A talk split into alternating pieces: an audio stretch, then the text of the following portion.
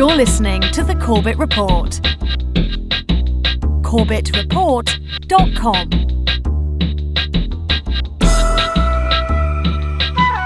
Hello, friends. Welcome back to CorbettReport.com. I'm your host, James Corbett of The Corbett Report, and you are tuned into Questions for Corbett, the regular podcast series where you send in your questions and I answer them. And as always, there's a million ways to send in your questions via the contact form on CorbettReport.com, via Twitter. You can submit a video question on YouTube or Vimeo or whatever video sharing uh, platform you choose whatever it is, just let me know somehow by homing pigeon or whatever that uh, that question is out there, and I will add it to the mailbag. And it's always a hefty mailbag, and I always have to pick and choose because there's never enough time to answer all the questions that come in.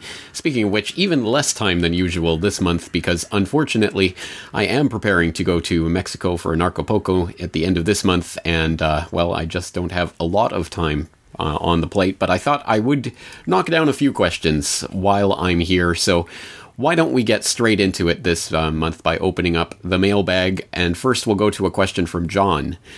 I am finding difficulty and astonishment attempting to discover any serious legal challenge since 1913 to the Federal Reserve Act. Has the Supreme Court or any lower court ever ruled that it is in any way unconstitutional? Well, thank you very much for that question, John. That is a very apt question, isn't it? Especially because, as viewers of the most recent New World Next Week will know, Canadians are currently suing uh, the Bank of Canada about its practices in uh, the current day and age, foregoing its responsibility as a public utility and allowing private banks to issue debt based money to the government um, at interest, of course. So, what about in the US context? What about federal legal challenges to the Federal Reserve? Well, uh, uh, we I should note that I did cover certain aspects of the legal status of the Federal Reserve in my Federal Reserve documentary, Century of Enslavement. What is the uh, proper relationship? What should be the proper relationship between a chairman of the Fed and a president of the United States? Well, first of all, the Federal Reserve is an independent agency, and that means basically that uh, there is no other agency of government which can overrule actions that we take. The Fed goes on in its self mythologization to state that it is not a private, profit making institution. This characterization is dishonest at best and an outright lie at worst. The regional banks are themselves private corporations, as noted in a 1928 Supreme Court ruling. Instrumentalities like the national banks or the Federal Reserve banks, in which there are private interests, are not departments of the government. They are private corporations in which the government has an interest.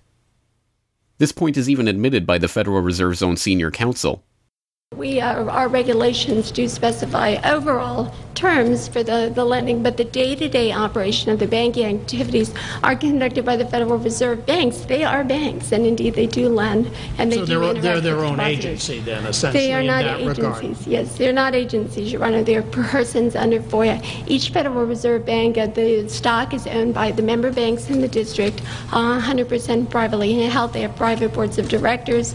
Majority of those boards are appointed by the independent banks, private banks in the district. They are not agencies. That, of course, pertaining to the issue of whether or not the Federal Reserve regional banks are private or public, and yes, they are private, and more on that, of course, in the Century of Enslavement documentary and the complex, the deliberately complex web of institutions that make up the Federal Reserve System. But specifically on the question of the constitutionality of the Federal Reserve, this is a question that arose quite early in the history of the United States, in fact, immediately upon the adoption of the Constitution, in which there were two competing parties trying to uh, bend the ear of President Washington towards their will. Uh, Thomas Jefferson arguing for, uh, sorry, arguing against the constitutionality of a central bank, and Alexander Hamilton arguing for that constitutionality. You can go read their own words on this subject, uh, and I will include the links in the show notes, of course. And you can read Jefferson's opinion on the constitutionality of a national bank, 1791, in which he writes, quote, I consider the foundation of the Constitution as laid on this ground, that, quote, all powers not delegated to the United States by the Constitution, nor prohibited by it to the states, are reserved to the states or to the people, i.e., the 12th Amendment. To take a single step beyond the boundaries thus specially drawn around the powers of Congress is to take possession of a boundless field of power, no longer susceptible of any definition. The incorporation of a bank and the powers assumed by this bill have not, in my opinion, been delegated to the United States by the Constitution. And he goes on to make that argument in some more detail, but not a whole lot of detail. He makes a very succinct and very readable argument. Contrast that to Hamilton, who writes the bloated corpse of Hamilton's opinion as to the constitutionality of the Bank of the United States, 1791, and well, for those of you who haven't read through it, it's uh, it's quite a large uh, uh, by, chunk to uh, to bite off and chew, and uh, will definitely provide some good bed- bedtime reading if you want something to doze off to. Anyway, uh, um, you can go and read it for yourself and judge whether or not Hamilton's argument has much merit uh, basically, arguments for the constitutionality of the establishment of a national bank make judicious use of the uh, so-called elastic clause of section 8 of, of uh, article 1 which basically says that to make all laws which shall be necessary and proper for carrying into execution the foregoing powers and all other powers vested by this constitution in the government of the united states or in any department or office thereof. Basically saying congress can do anything it wants in fulfillment of its attempts to fulfill any of these powers. So that, again, can be interpreted in a lot of different ways. And Hamilton basically says, well, that means that we can make a bank. Because how do you regulate the value of a coin unless you have an ability to actually control the money supply itself. And how do you control the money supply itself? And that's where those arguments tend to lead, and that's where they did lead. And of course, we do know that ultimately, not only was Hamilton obviously successful in bending Washington's ear towards his will and establishing the first bank of the United States, but we know that uh, the issue of the constitutionality of a central bank in general was ruled on in 1819. At that time, it was the second bank of the United States, which was uh, ruled constitutional by McCulloch v. Maryland. Uh, again, it was an 1819 Supreme Court decision, a nine to nothing vote, in which the court argued with the uh, doctrine of implied powers and stated that the necessary and proper clause basically made the bank um, part of the Congress's oversight and mandate. Uh, Chief Justice Marshall, Marshall wrote After the most deliberate consideration, it is the unanimous and decided opinion of this court that the act to incorporate the Bank of the United States is a law made in pursuance of the Constitution and is part of the supreme law of the land. Now, again, that's relating specifically to the Second Bank of the United States, but it means that at least the idea of a central bank in the United States is not against uh, the Constitution, according to the Supreme Court, or at least according to that precedent. Regarding the Federal Reserve specifically, there have been a number of cases trying various parts of the Federal Reserve system and what it does, and paper money and Federal Reserve notes and, and all these types of things, and whether these are legal and whether they fit, uh, uh, whether they're constitutional. These have been tried in various cases, and for a overview of this, including an overview of this whole history, I will direct you to an interesting article that obviously comes at this from the very mainstream anti conspiracist perspective, and so it has some interesting takes and assumptions in there that I obviously disagree with. But again, I'll throw the link in so uh, you can at least read about these various cases US v. Rickman, US v. Wangrud, Nixon v. individual head of St. Joseph Mortgage Company, Ginter v. Southern, etc., ruling on various aspects of this. And of course, always ruling that it's all constitutional and above board, and the Federal Reserve is puppies and manna from heaven and exactly what the framers of the Constitution had in mind. So, um, yes, there have been challenges, various legal challenges over the centuries uh, to central banking in general, and over the last century to the Federal Reserve in particular, and none of them have gotten anywhere towards devolving, dissolving, or otherwise disbanding the Federal Reserve System, unfortunately. Um, I suppose we could always hold hope that somehow some court somewhere along the way is going to uh, rule differently, but um, I wouldn't hold your breath. All right, let's uh, move along to Paul, who writes The globalists are obviously well funded and well planned. They plan decades ahead via their various think tanks. Do the alternative thinkers have their own think tank set up to anticipate and counter the globalists? Or is it a case of just individuals working on their own all the time? Perhaps events like Anarchapulco might be an early attempt at such a structure.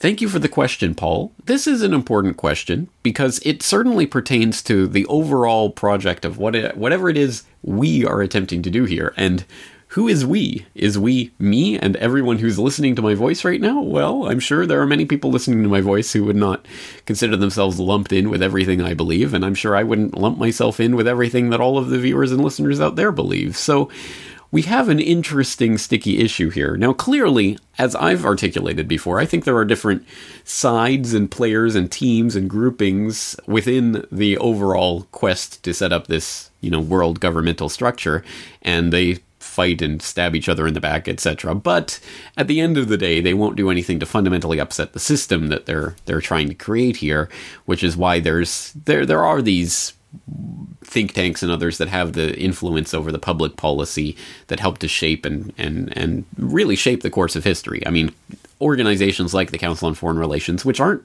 secret, really. I mean, most of their stuff is completely open and they publish their own quarterly and they, they have all of this information out there in the public. Their member roster is up on their website. I mean, there's not a lot that's really secretive about the CFR or what it's attempting to do. It's just that most people don't bother to look into the history of that organization or the power that it wields. So these think tanks are important. They are core parts of what the uh, the, the powers that shouldn't be have been doing for generations now, setting up this system in painstaking detail in this intergenerational project that it is mind boggling to even think about any individual or even one family, you know, attempting to do this. It has to be a collection of people working all under this massive umbrella, uh, under this system that, again, is the rings within rings system that we've talked about numerous times on this podcast that's been developed by the Jesuit order and uh, Adam Weishaupt and was uh, uh, co-opted or taken taken on board by Cecil Rhodes for the Rhodes Roundtable, and which is the basis for the Royal Institute of International Affairs and the CFR and all of these groups and groupings. So they definitely have a system and a game plan and a method of operation that obviously clearly does work in the sense that they are building this system of overall control, and it may be coming along slowly. I think it is probably going a lot slower than they would like or have anticipated, but it is happening I'm sure we are all aware if we follow this type of news on a daily basis. So the question is well, then what are we, as an opposition to that overall agenda, doing to similarly create whatever type of group, think tank, or whatever that can best counteract what's happening there? And that, to me, is trying to grab that brass ring of power in which well, you grab onto it and, well, we'll do what they're doing and we'll construct our own and it will fight against their system. To my mind, that isn't the actual way to fight this organization and centralization of power. I don't think centralized power can be fought effectively by centralized bodies like that working in that way to try to enact laws or whatever it may be to try to work towards some shared unified goal. I think the very point of what I'm attempting to do anyway is to further the idea of decentralization, devolution of power down back to the grassroots individual level rather than having these overarching systems of control that we all have to give into. Can you fight fire with fire in that sense? I don't think so. And I think it's interesting that people often come at this alternative media movement in a well why aren't you guys all together on the same site all you know so that we can all group and all do something together.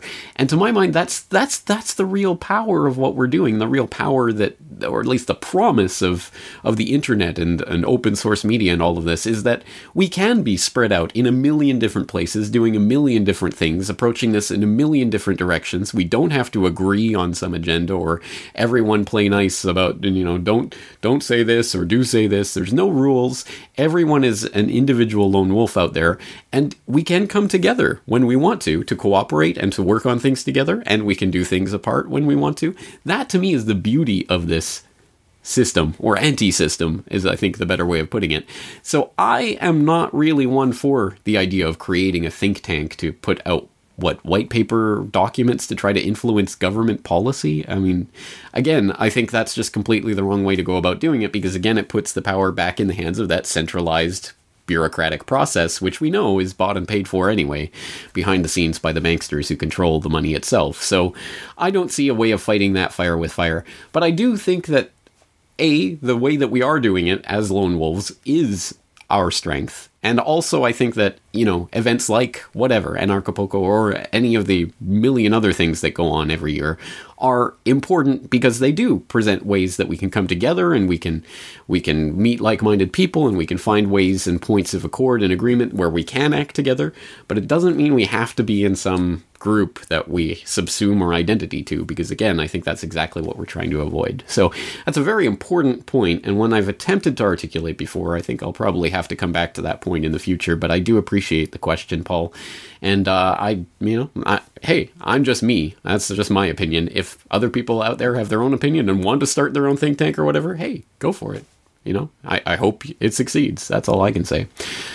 All right, let's move on to the next question. This time, Michael says, I see the release of the redacted pages, and he's referring to the 28 pages uh, that have not been released by Saudi or the, by the U.S. Uh, government um, that pertain to Saudi Arabia and 9 11. I see the release of the redacted pages as bringing on an additional delay in the truth being known on 9 11. I do not see any analysis of the redirection of issues that these pages will bring. Do you think that the Dems in the 2016 presidential election, the Democrats, will, would be able to use 9 11 against the Republicans' candidate, or will the powers that shouldn't be forbid this? Thank you for the question, Michael. Last question first. Absolutely, that will not be a campaign issue. I guarantee it. I 100% guarantee it. Uh, it will not be put into that uh, left right. The Democrats would, I mean, if they were ever going to do anything to even approach touching 9 11 and the Republicans, they would have done so in 2006 when they took over uh, Congress which they didn't. And that was when they suddenly went, oh, no, absolutely, impeachment's off the table. We're not going to do anything. We'll all play along. And that was the moment, the moment when I knew for myself personally, that was when I went, oh, okay, it is. It's completely a game. They are never going to question the system. Oh, it is all controlled by the same people. There is no deference left to right. That was when the penny dropped for me. 2006, I was like, well, this is the test either they are going to impeach and they're going to start finding out things about 9-11 they're going to really go into this or it's all a game.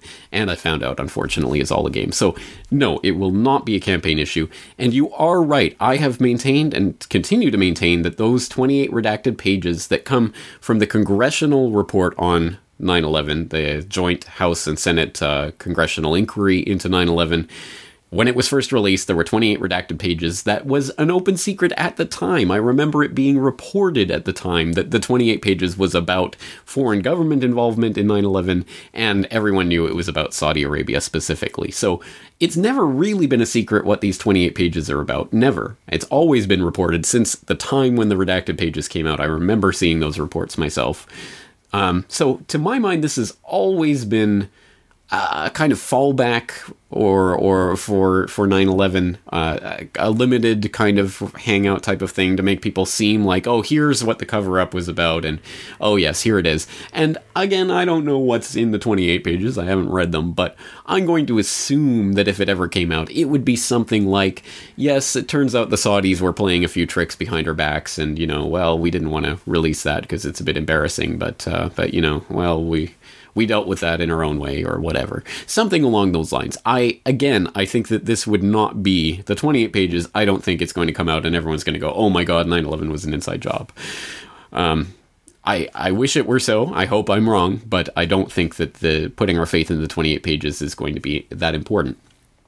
But there are ways to use this 28 pages or at least what we think they contain, as a window into the real story of 9 11 and the real intelligence manipulation and machinations that made the Saudi involvement in 9 11. There was Saudi involvement in various ways uh, through various puppets. And, and actors living with FBI informants and, and things like this. I mean, there were, and of course, I mean, 15 and 19 hijackers got their passports in Saudi Arabia. But that is actually a window into the real story of 9 11, and one that is actually being covered right now, uh, something that I've just learned about and will be covering in the future.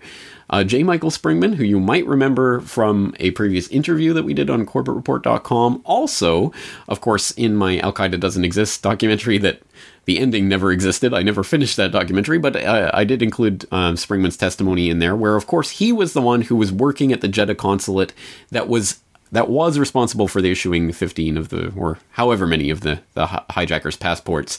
He worked there in the ni- late 1980s before all the 9/11 hijackers came over, but he at that time had found out that the the the consulate, that CIA people in that consulate were issuing passports to terrorists.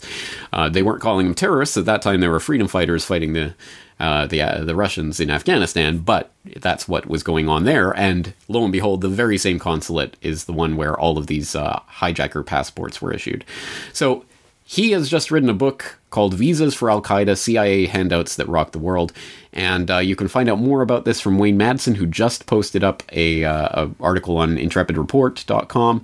Timely book on Saudi CIA backing of Al Qaeda. I'm looking forward to this book. As I say, I'm I've just found out about it in the last couple of days, so I've ordered my book copy, and I'm going to have uh, Springman on the program in the future to talk about it. So look forward to that. But yes, I think the 28 pages could be a potential trap to be sprung um, as a limited hangout. And I think that there are bigger, or well, at any rate, we can use the, the leverage of the information that's uh, that the, the, that's being generated from this as a type of jujitsu move to use that momentum against the official story itself, which is only going to be bolstered by narratives of how the Saudis tricked us in some way. All right, excellent, important question. Um, Let's move on to an audio question. And again, you can record uh, audio questions for this by going to the contact page and using the SpeakPipe application. Here we have an audio question in from Josephus.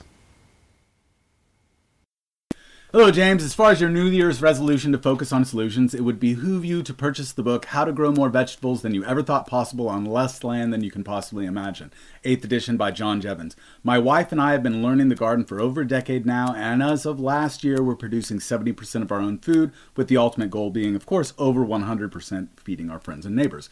In every location, there is a learning curve, but for a specific site, the only way to know the conditions is to begin. If one plan is to save seeds, and garden when hits the fan, I regretfully inform you, you are pretty screwed. This is extremely unwise and foolish at best. Chances are your seeds will be too old to germinate. You won't know what conditions each seed requires to become a producing plant. And unless you happen to find the best soil on earth, you'll also need to know how to properly improve your soil conditions naturally. This is all doable, but requires soil, air, water, and time. A city is a horrid place to attempt to feed your family under any condition, even under moderately sane circumstances, where people aren't trying to take the food you've managed to eke out of a rooftop garden, front lawn, or window box. Rarely will you have adequate space, sunlight for more than a few houseplants, or perhaps a small plot that will give you salad greens, but nowhere close to a full daily meal requirement. Our suggestion to you and your listeners is to get a piece of land that you love most, two or more acres, but for two adults and two children, you need a minimum, minimum of 4,000 square feet. Begin with the aforementioned book and continue at bountifulgardens.org. Remember, the land and the king are one. You know, off the top of my head, I don't know where the land and the king are one for the, that phrase comes from, but it's a very good phrase. So hats off to you, Josephus, and hats off to you for timing that precisely perfectly with the 90 second time limit on the SpeakPipe application, and uh, and a lot of information packed in there. I couldn't agree more. And again, my hats off to you for growing 70% of your own food. You are well on the way to self sufficiency, which is, I think, the ultimate end goal and just the dream of many of us. And uh, the we're all trying, I hope, to take baby steps in that direction. You're already most of the way there, so uh, absolutely excellent work. And just an example, once again, that it is possible to start doing this. And again, it doesn't mean we all have to reach the 100% self sufficiency. Uh, but any way towards that goal is another dagger in the heart of the New World Order system of control. So, again, my hat's off to you and everyone out there who's even attempting to do any of this. And would that we had in land uh, land poor Japan, 4,000 square feet to work with. Uh, we have a little black backyard that I'm going to be attempting with my black thumbs to grow something edible this year, and that's my humble step towards my own self sufficiency. But I have just ordered my copy of How to Grow More Vegetables Than You Could Ever Imagine whatever that title was. I don't remember off the top of my head. I have just ordered my copy, so we'll we'll see. We'll see if and if it's a bad book or not helpful for me, I'm going to blame you specifically, Josephus. All right, thank you very much again for that. And uh, once again, I think a good example for people to uh, to be looking towards as we do try to achieve that goal of getting off of the systems of control. It is possible. All right, let's move on to the another mailbag question. This one from the unfortunately acronymed WC. Was Steve Jobs for or against allowing Apple software to be compromised? Interesting question. Um, and, well, I have my own opinion and belief on this, but let's take what we can get from the public record on this. This is an open source investigation, so let's see what sources are out there. Uh, back in June of 2013, we had a, a, former developer at Next who worked with Steve Jobs for over a quarter of a century, uh, Andrew Stone, who insisted that uh, Steve Jobs would have died before giving in to the NSA, and that's presumably why Apple was the last company to join the PRISM uh, uh, brouhaha in 2012. Uh, they were the last ones to sign on, so the idea is that Steve Jobs was a holdout and he was against the NSA, and after he was dead, they could proceed with their plans or whatever. Um, well, okay, well, there's Andrew Stone's take on it, or at least what he's saying to the public. Um, I don't tend to believe it, but let's let's see what else we can find in the public record. We do know for one thing that Steve Jobs did have actual top secret clearance that he had gained in order to work on a US government contract doing work maybe for satellites or something back in the late 1980s. We also found out that Jobs spent some time working with the government, we think on satellite related programs. In fact, in 1988, for two years, he had a top secret clearance. That clearance was taken away in 1990 when his work was done. Well, interesting, no doubt. Significant, telling. Does this reveal anything about Steve Jobs' potential for being an insider? Well, I mean, it's only as convincing as you are already inclined to believe that he is an insider of some sort. If you're not inclined to believe it, then you'll just say, well, it was just some satellite program that he worked on for two years, and a story. Well, okay. All right, well, let's see what else we can find. Uh, as I've documented before in a previous Boiling Frogs Post Eye Opener report, uh, the uh, there was absolutely a connection or a eerie similarity between Siri, launched under Jobs' stewardship, and a previously announced DARPA project. In 2011, Apple introduced Siri, an intelligent personal assistant, with the latest iteration of its iPhone smartphone series. Even at the time, many analysts noted eerie similarities between Siri and other such intelligent personal assistants developed by the Department of Defense in the past. Over the past three years, we've been training our pals to monitor, retrieve, and display component planning and execution information to include the current ATO and ACO. PAL's organizing it the way the boss wants to see it. Lots of yellow halos. Mm-hmm. Do the halos mean that PAL is working in all those applications? Yes, we've integrated PAL throughout the command center. PAL knows the battle rhythm. It'll keep you up to date. Good morning, Major Reeves. I have available current SJF HQ SOPs, schedules, personnel list. Display other PALs in the air shop. Display the current battle rhythm. These are my priorities. I'm attending this meeting. Set up my briefing prep package for guidance given to these other PALs. Learn commander's priorities from every meeting I attend. Here are the materials you need for the meeting. we could go on detailing the uh, the big brotherish things that Apple has done over the years and the ways that they're definitely steeping us into the increasingly transhumanist environment, and uh, the iCloud, of course, is just one step away from.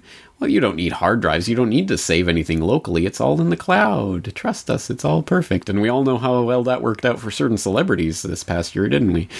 Um, and other things like that. We could point to a lot of different pieces of that puzzle. But I guess the question at a certain point we have to ask well i mean not only the, the question is is limited to is steve jobs was he a willing knowing nsa participant insider who was you know, playing ball or whatever. And, you know, I don't have any definitive documentation on that, let's put it that way. But regardless, in a way, it doesn't even matter if he was necessarily working in accord or in, in alignment or even under the pay in the payroll or in the pocket or whatever of these intelligence agencies. He may have been playing into their agenda simply by the nature of what he was doing, which was creating, of course, the Apple ecosystem, which of course is a closed wall environment. It's not an open source idea. Of course, it relies on the uh, Linux kernel, but um, but uh, you know Mac and Apple and, and uh, the iPhone and all of this is very much proprietary and only communicates well with each other, and it creates a little ecosystem that binds people in that's hard to escape from um, piecemeal. So that is by its nature something that is at least usable by the intelligence agencies, even without the witting participation of someone like Steve Jobs. An example of that, of course, was released uh, back in, I believe, last year. Um, no, sorry, 2013 in which there was a uh, there was a, a, Der Spiegel report reporting on a NSA presentation that had been leaked that was talking about how uh, well, the headline is Steve Jobs is Big Brother, and smartphone users are zombies, according to NSA cell phone tapping presentation. Because the iPhone is a perfect treasure trove of data for the NSA to mine, which they are obviously very adept at doing, and they have multiple attack vectors for iPhones. So they love it when you carry the, your iFondle slab in your pocket. Steve Jobs makes them sexy and makes them, you know, useful, and then the NSA mines the pay dirt um, from behind the scenes. And again, in that in that setup, it doesn't even matter if Steve Jobs was wittingly, knowingly participating in it. I tend to think he probably was, but hey, what do I know? It doesn't even matter um, because it just does provide that perfect little pay dirt for uh, for the intelligence agencies that want to mine up all your data. So the the nature of the ecosystem that Apple is constructing and obviously is continuing to do so even more so now with the fingerprint scanning and the Apple Pay and all of these developments that have come along since Jobs' death just continue to ensconce people more and more firmly in that transhumanist future where we're all going to be just uh, 100% data mined all the time and eventually accept the brain chips and all of that stuff. So Again, I tend to believe Steve Jobs was uh, allowing Apple software to be compromised. I don't have any definitive evidence. If anyone does, please share it in the open source investigation. I'd be very interested to see it. But again, I think that uh, willing or not, he was an accomplice. All right, let's move on to the next question. Greg writes I wonder if you could shed any light on Indira Singh's whereabouts and current activities. I hope that you all are familiar with Indira Singh and who she was. If not, I'm going to go and ask, beg, beseech that you will go back and l- listen to an earlier episode of the Corbett Report podcast on Ptech and the 911 software, or at the very least read the transcript of that podcast, or at the very least just look at the show notes for that podcast and follow the various links to various pieces of that podcast. It was one of the most important podcasts I put out there, not for anything that I said or contributed, but simply for the uh, contrib- contributions of Indira Singh. Suffice it to say, she was a risk consultant, risk management consultant for J.P. Morgan and and uh, some of the biggest, you know, uh, well, J.P. Morgan, the biggest financial institution in the world, which is obviously interested in risk management and and looking at cutting edge ways to analyze risk over a complicated financial institution in real time and even to predict things that insider trading and other things before they happened and other craziness like that that sounds like sci-fi until you actually, I suppose, are in the positions dealing with that type of stuff. But anyway, she, uh, in her position, came across the company called Ptech, which leads into the heart of the 9/11 story and has the uh, the the funder who was on the IRS, who was later placed on the IRS uh, terrorist watch list, but who was still a, a funder, a, a, sweetheart investor of Ptech, which continued to operate in the bowels of the Pentagon and White House and everywhere else in the U.S. government, even past 9 11. Uh, just a crazy, crazy, crazy story. And again, please go and start looking at that for yourself. Indira Singh, exceptionally important, and not a peep, as far as I know, has been heard out of her since 2008. I don't know anything whatsoever that's come out of her since 2008, at which time it seems she vanished off the face of the planet. I know she was, she said at one point she was working on a book about her experiences. As far as I know, that never materialized.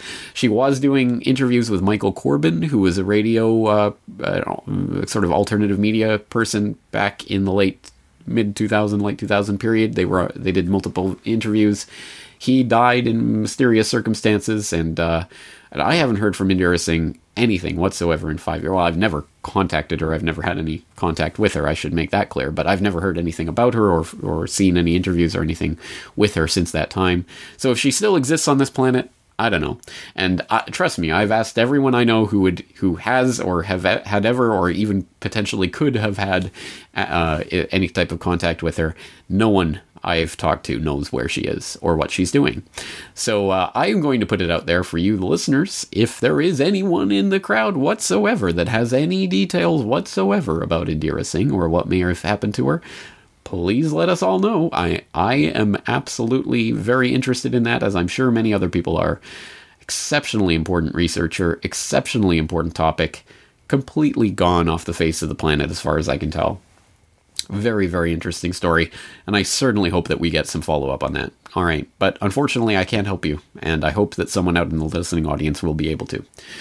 All right, let's uh, turn to Twitter for our next question. It is uh, from at Steve Do. What's your Masters in English Lit take on Tolkien's disdain of allegory juxtaposed to the anarcho religious tale, Lord of the Rings? A very good question, Steve. Uh, in fact, I mean, this is.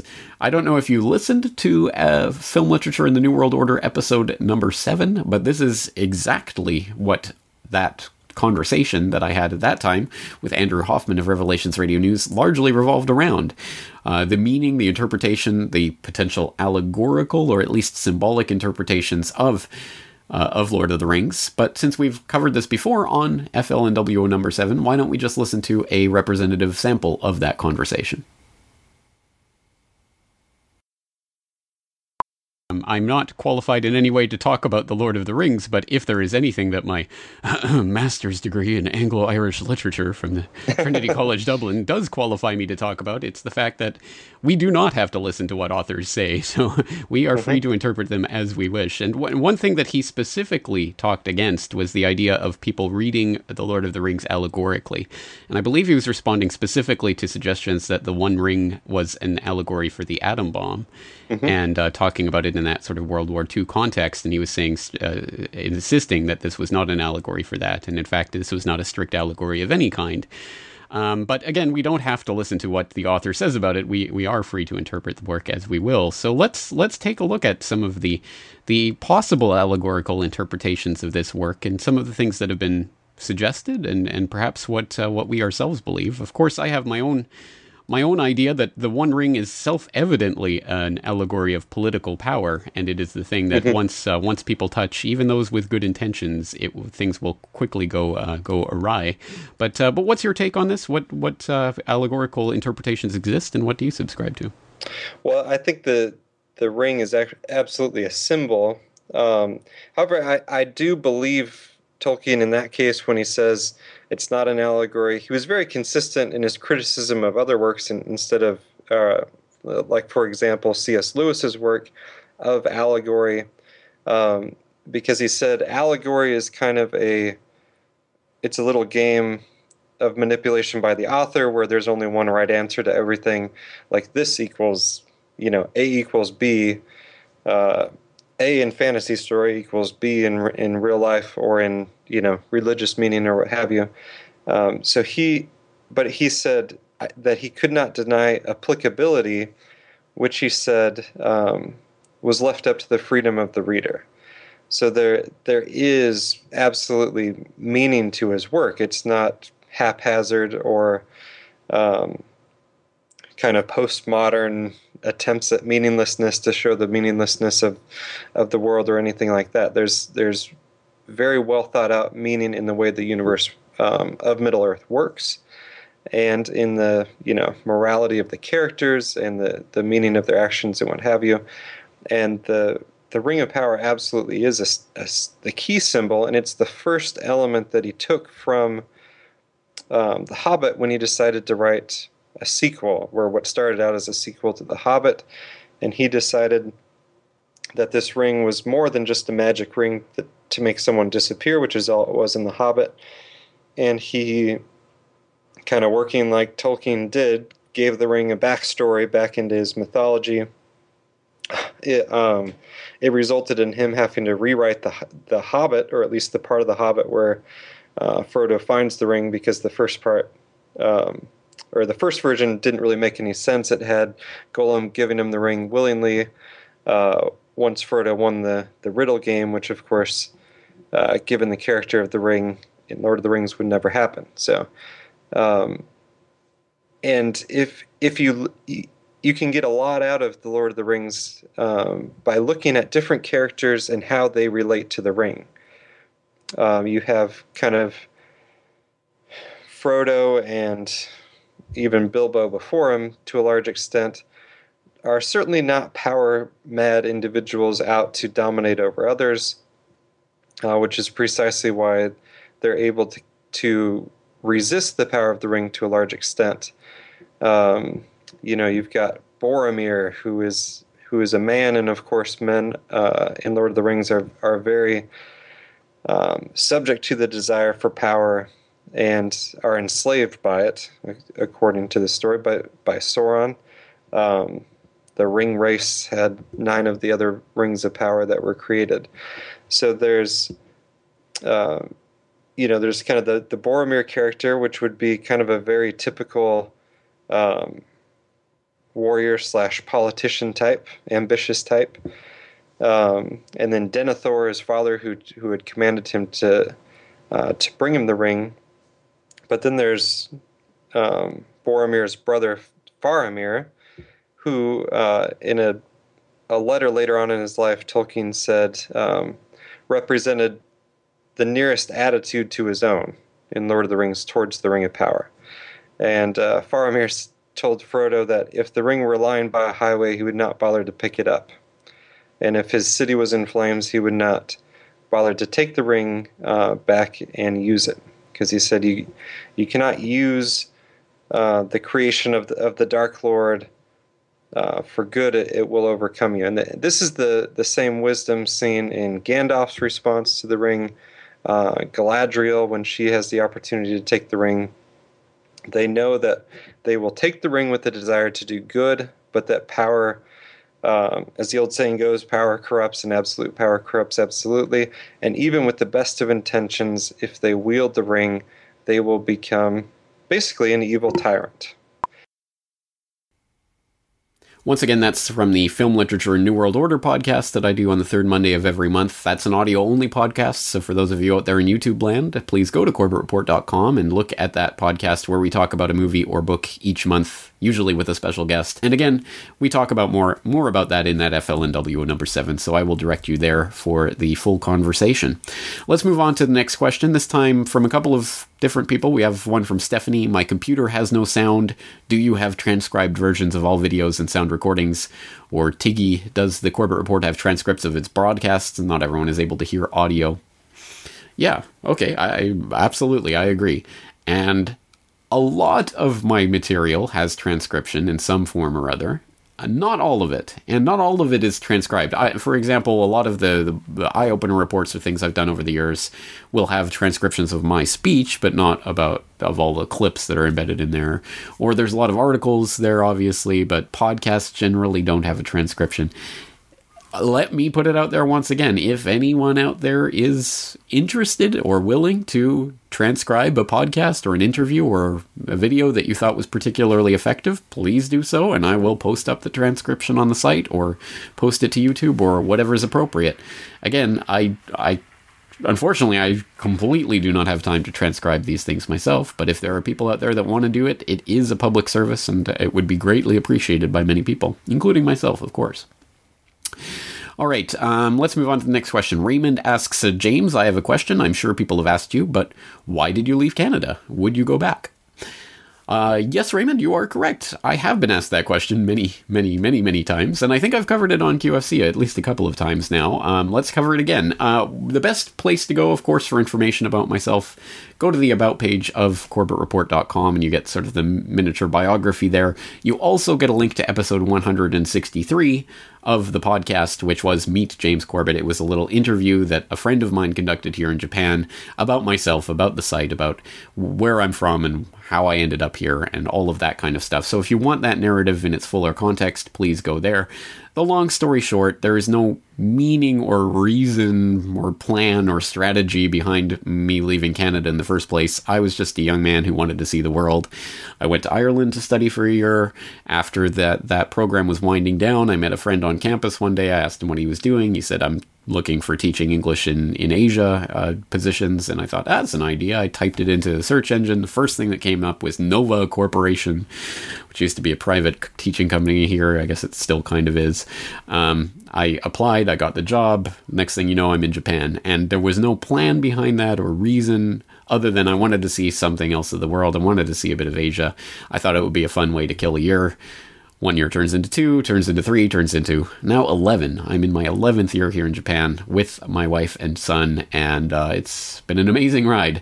But yes, no particular reason why I left Canada, but yeah, no, I'm pretty much committed to living in Japan for the foreseeable time. Um, I wouldn't say never mean uh, never say never, but I don't know. I don't have any plans to leave uh, Japan anymore at this point. If you want that fuller narrative, again, episode 163 has that uh, that interview. Um, there's an excerpt, and a video excerpt of that interview in the 2009 video archive, which you can obviously purchase at the Corbett Report shop, corbettreport.com/shop. I do, of course, appreciate and rely on all the DVD orders as well as donations and subscriptions. So um, your support that way is appreciated as well. All right, let's uh, move on. I think we only have time for one more. So here is Colleen who writes What I cannot figure out is how can the US dollar be worth more than a Canadian dollar when that country, the USA, is in so much debt? Prints their money like toilet paper. It should be worth a whole lot less. Unless, of course, we are also overprinting money in Canada to devalue our dollar greatly.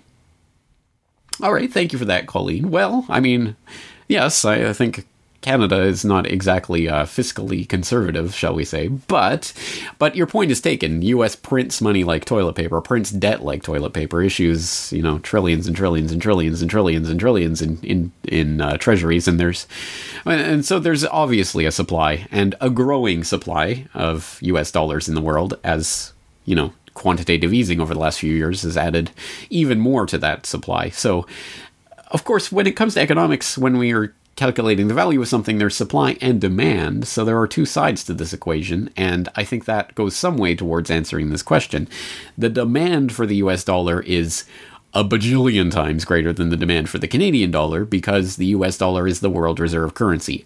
Everyone wants US dollars. Everyone can use US dollars. It's the most liquid form of, of money, and it is uh, desired by everyone everywhere, including, of course, not just individuals, but central banks that need a certain amount of US dollars for calculate for for um, clearing trade imbalances. Um, they need them as reserve currency. Uh, they they uh, everyone stores U.S. Treasuries as safe haven investments uh, because the U.S. government will never default, right? And um, and er- so the U.S. dollar is in great demand, and of course, it's this whole system in, in the last forty years has been propped up by the petrodollar, which uh, is basically the idea that all oil bourses, pretty much all oil bourses, are not only denominated in dollars but transacted in dollars, and all that money is financed back or, or circulated back through the U.S. financial system, U.S. banks for U.S. treasuries, and of course U.S. military equipment. In the uh, deal with Saudi Arabia that goes back again to the time of Kissinger in the 70s. So there you go. I mean, that is the demand aspect of the US dollar and why it is, at this point, the best looking house on a bad block, or how, however you want to say it. That's why the US dollar is not just doing well, it is doing exceptionally well in the last year relative to the other currencies like the euro, the Japanese yen. I mean, what are the main competitors to the US dollar? It's clearly um, uh, uh, more seen as a more stable investment and more in demand than those other currencies. That's why it has a relatively greater value. Here is the point of the question that I have always had, and I've had this question since before I knew anything about the, the you know the banksters or the powers that shouldn't be or the, the manipulated reality of central banking or any of this. Years and years and years and years ago, I used to ask people. I I actually I knew someone in Ireland when I was there who was a student or she was working on some kind of work program at the the Bank of Ireland, uh, the central bank there, and and I believe now she works in the Austrian banking system. But she, uh, I asked her, I asked economists that, that I met, accountants, I mean, anyone I met who I thought could answer the question I would ask, and no one has ever provided me an answer. It's not why is the Canadian dollar not worth more than the US dollar, it's why is the British pound worth so much more than the US dollar? If it is a question of demand, why would the pound be valued more highly than the world reserve currency, which is absolutely in demand everywhere and constantly in demand? And eh, I don't know. I've never gotten a straight answer on that, and it almost seems like that the epicenter of world finance is still, in even in our day and age, not Washington, not the United States, but not England, but the city of London specifically. It's almost like financial power still emanates from there. And who owns and has owned since the time of Napoleon sent this the city of London and that uh, financial complex?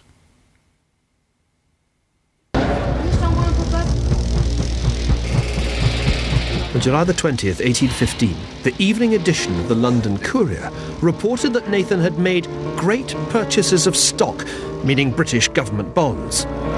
Nathan's gamble was that the British victory at Waterloo would send the price of British bonds soaring upwards. Nathan bought. And as the price of bonds began to rise, he kept on buying. Despite his brother's desperate entreaties to sell, Nathan held his nerve.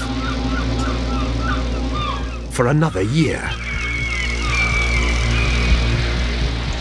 Eventually, in July 1817, with bond prices up by 40%, he sold his holding. His profits were worth approximately 600 million pounds today. The Rothschilds had shown that bonds were more than just a way for governments to fund their wars. They could also be bought and sold in a way that generated serious money. And with money came power. Ah, that's right. Well, hmm, obviously a lot more that needs to be said there, but I think those types of little questions can have very, very interesting extensions and answers and send us in interesting directions, can't they? So, some things to ponder while we're looking at this manipulated reality. But let's uh, let's stop looking at the manipulated reality so much and concentrating on more of what we can actually do. People like Josephus looking for those aspects of self-sufficiency in their lives, which is the real answer to getting ourselves off of the US dollar, Canadian dollar, British pound, toilet paper, funny money that they want us to accept as something of value. All right, having said all of that, again, we're out of time. I have to be running along before I turn into a pumpkin. I do appreciate all the questions that come in, so please keep them coming in. And again, I'm sorry I can't get to everyone. I really do try to get to as many questions as I can, but it's just not always possible. If you think you have a great question, and I didn't get to it. You've already sent it in. I didn't get to it. Send it in again, and it will be added to the mix once again. And uh, and Uh, again, the best rule of thumb: keep it short and precise and simple. Make it an actual question. Sending me an essay and then asking what do you think probably will not be featured on QFC. All right. Having said all that, once again, I do appreciate all your support. James Corbett, CorbettReport.com. Looking forward to talking to you again soon. Now available from CorbettReport.com. The Data DVD Volume 4. Every podcast, interview, episode, and article published on CorbettReport.com in 2011. All on two data DVDs. For details or to buy other Corbett Report DVDs, please go to CorbettReport.com slash shop.